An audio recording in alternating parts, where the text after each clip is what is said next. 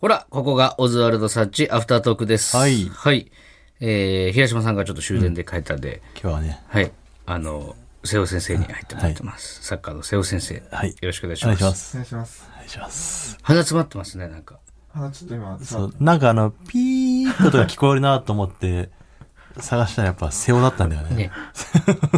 遠くの方がなんか笛みたいな。ピーってすごいなんかこれねだ、と思ったうら。ん、祭り林かと思ったら、遠くで祭りでもやってるのかなと思ったら、近くの背負でした。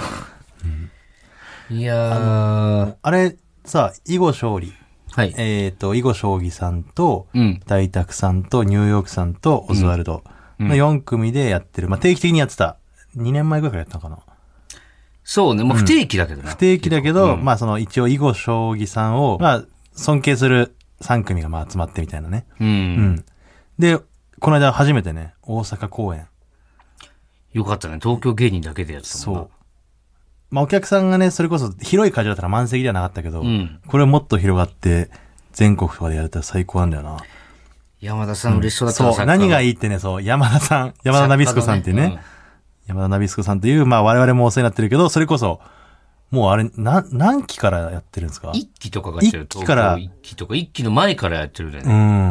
もうほんと東京吉本に所属してたら、まあ、一個登竜門的なね、うん。山田さんにこうネタ見てもらって、まあダメ出しもらって、どんどん良くなってったりとか、実際に山田さんが手掛けて売れた芸人なんてもう、星の数ほどいるから、うん。ほとんどそうじゃないんじゃない東京吉本出身だったら。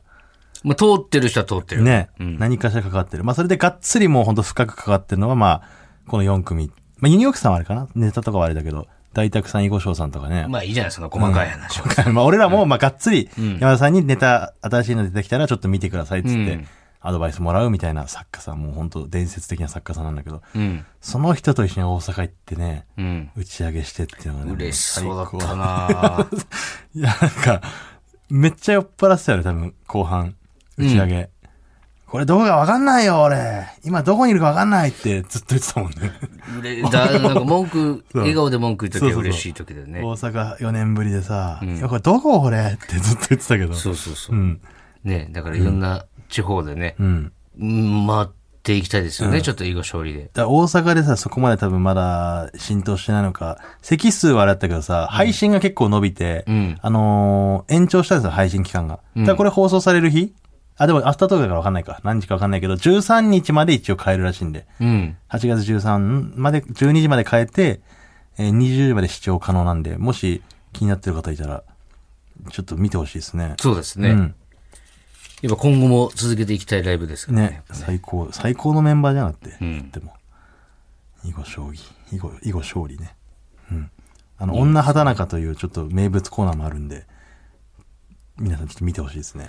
ちょっと、なんて説明していいのやらっていうかねまあ、俺が女性目線で、まあ、ランキングつけるみたいなことかな。うんそ。のメンバーを。で、まあ、一個一個この寸評というか、うんこうこうこういう理由で何位ですみたいな。あれが結構ね、山田さんがなんか急に言い出して、女畑中っていう企画やろうみたいな。山田さん本当好きだよだからね。山田さんのそのさ、俺どっから来たのか分かんなくて、これいやに、そうなんだよねこの企画2回目なのよ。うんまあ他でも大宮でもやってるから3回目なんだけど、この囲碁勝利で初めてやった時に、山田さんが急に言い出したんだよね。なんか、女、畑中にランキングつけてもらおうっていう、付き合いたいランキングみたいな。女としてみたいそなね。うそうそうそう。で、俺そんなこと、なんかでやったかなと思って。いや、でもね、なんかあったんだよなで、。俺思い出さなくて山田さんに聞いたら、んなんでやったんですかって言ったら、いや、なんかで見て、うん畑中のこの感じ、面白いなと思ったんだよって言ってて、うん。すごいなと思って、それをなんか企画としてちゃんと持ってくるってさ、うん。俺も知らないし、その、俺のそんな一面俺も知らなかったのに、山田さんが知ってたね。うん。うん。だって俺も知らない。でしょそんなやったことないじゃん、別に。うんなんかライブとかテレビとかでさ。なんだっけな、でも完全にきっかけあったんだよな。なんかきっかけがあったんだろうね。まあでもこれまあ思い出せないから。これは無理だあなんわ。けこどれ俺も考えたけど思い出せなかったから。うんやっぱ山田さんが素晴らしいんですよね、本当に。まあ俺は平島さんにも見てもらってるけどう、ん。うん山田さんにも見てもらって、一応単独ライブとかはどっちもついてもらってます。ちょっとあのー、初夏漫才、職場単内独やれないうん。けど、えーネタ6本ぐらいうん。やるっつうさ、うん。ルミネで。 6月27日にやりましそたよう。で、ね。平島さん作家入ってもらってう。ん。で、山田さんうん。にはさ、なんつうの言ってなかったじゃそん。れはね、ちょっと単独ライブとはいつものと違うから、うん。まあそんなね、漫才や、やってゲストに漫才やってもらうってそ感うじそだかうらそう。だからその感覚だったじゃん。その単独って感じじゃなかったね、俺らの中でも ちょっと寂しそうだったけどね。そうえ言ってたその話、いや、言ってないけど、その、口には出してないけど、ああ、そう、あやったんすね。やった。だそうなんだよね。山田さんはそのネタを見ていただくっていう感じだから、その時は、なんだろう、ちょっとその、で、それこそでも、じゃあ、ネタを見てもらっ、な、漫才こんな感じのネタどうすかみたいなのを見てもらったりするなら、なおさら漫才6本やるライブ。そうなんだよね。ねだからそ の、本当に作って、え。うん。もう作って出しみたいな感じだったじゃん。あの、時間がなすぎて、んその山田さんに一回見して直してみたいなのが、ちょっとできなかったの余裕がなくて。うん。だからもう最初からもう本当ギリギリ、あのーもうその当日までネタ作ってって感じだったから、そうだね。余裕がなああ、かやっったね。たんすねって言ってたから。いや、これはもうまた来年単独ライブやるときはもう、それはもちろん、もともともちろんそうですついていただくつもりなんでね。うん。さすがにね。うん、いや、そうそうそう。もうずっとやっていきたいですからちょっと単独ライブっていう意識がなくて、申し訳ないです。はい。コーナー行きますか。コーナーいきますかはいはい。 じゃあ行きます。んわかんないよねななんか調子悪くない今日。ごめんなさい。うん。喉が割れてるんです。まあ今日もね、結構朝から忙しくしてちょたっかとら。本当に、すごいよな、なんかこの2日間。だからやっぱね、夏休みってのもあんのかな。ライブをもう詰め込んで詰め込んで。入れるよね。うん。言えるよね、やっぱり、それは。俺ほ、んほぼ間に合ってなかったからな、最後のライブ。最後のライブ さ、タクシー、新宿のね、ルミネから、んで、次のライブが、何時だ ?7 時半か。そで、渋谷のさ、劇場に着いたの7時27分とかだよな。う。うん。 27分でもうこれ、車混んでるから間に合わないっつって、そっから走って行って。押してるからね、ライブも。うんそうそうそう。そう、中山浩太さんと2人でトークライブやらせてもらったんですけど、ちょっと化け物だったな、やっぱ。あ、面白かっいや、だからね、もう早い、めちゃくちゃ。た。うん。本当にスルーしちゃう時ある。やっぱすごいね、関西のさ、芸人の方って。いや、てかもう、コウタさんとか異常だな。コウタさんと異常か久保田さんとか。うんあの、あと二人揃った時も本当にえぐい。え正ー、正直えぐい。直。うん。エモい。いや、エモいっていうか、えぐいね。 エモくはない。エモぐい。エモぐい。エモぐいはもエモぐいんだ。二、ん人揃ったら。う。なんかやっぱ、すごい、逆に、なんだろう。ずっと一緒に喋ってたら、めちゃくちゃ力つきそうな感じというか。これでも本当ツッコミの、ツッコミのあれかもな。うん。でも、久保さんボケなんだよね。あ、てかその、なんつうんだろう。二人がもうボケまくるから。ああ、なるほどといね。うこツとでッコミが能力つくというか。東京ってあんまそのさ、文化ない感じするね。そこまで。ないね。なんかさ、ツッコミの人ってよく言うじゃん。なんか飲み会とか行って、先輩ボケてなんかツッコむ練習するみたいな。これってほんとベタにマジでその通りだからな。うん。別にそのツッコミ、ボケの意識あんまないじゃん。そう。でもその、なんか、かあんまり、その、そうそう、東京の感じってまたちょっと違うかも。うん。独特の文化だから。そう。関西の先輩めちゃくちゃ、その、気あるよね。うん。まあもう子供の頃からね、ボケツッコミって言葉あるから、うん。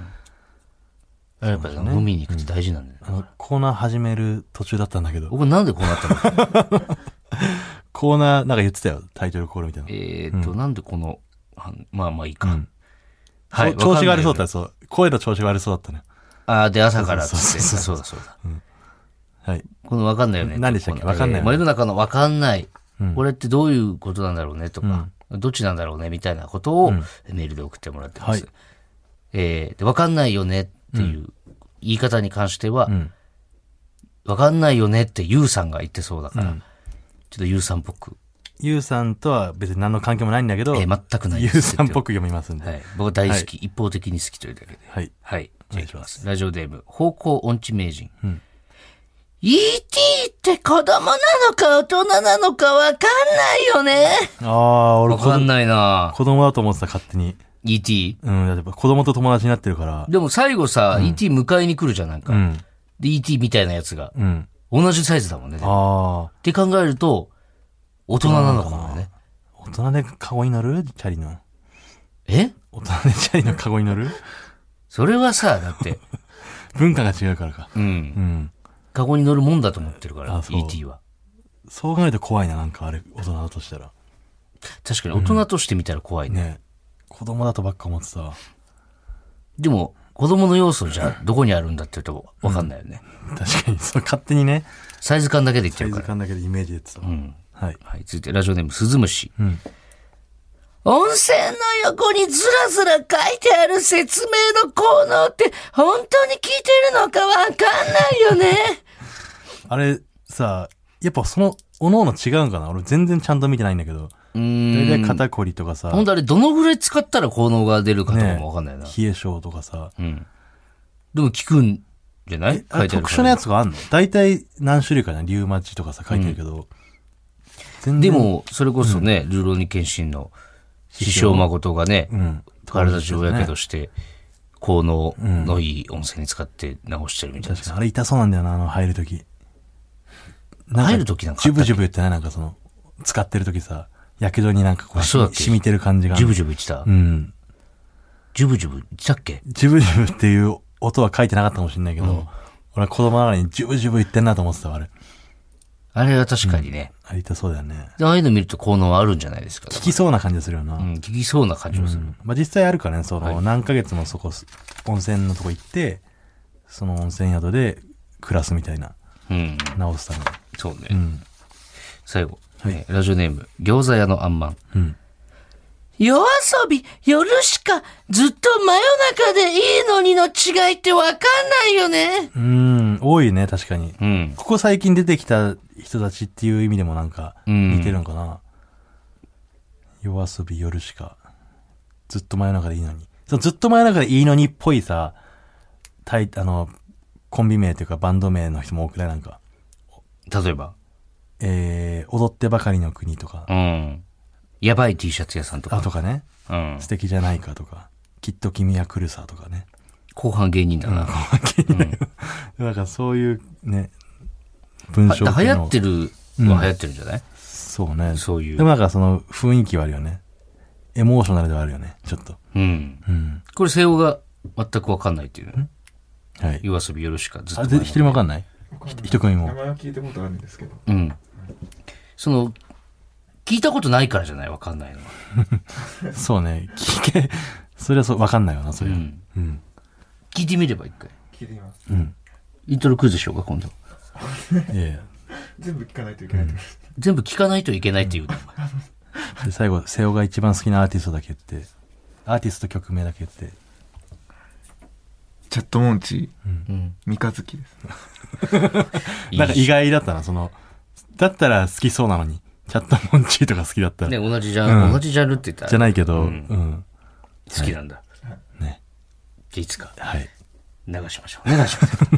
はい。というわけで、以上となります。ありがとうございましあたれ。だしゃ。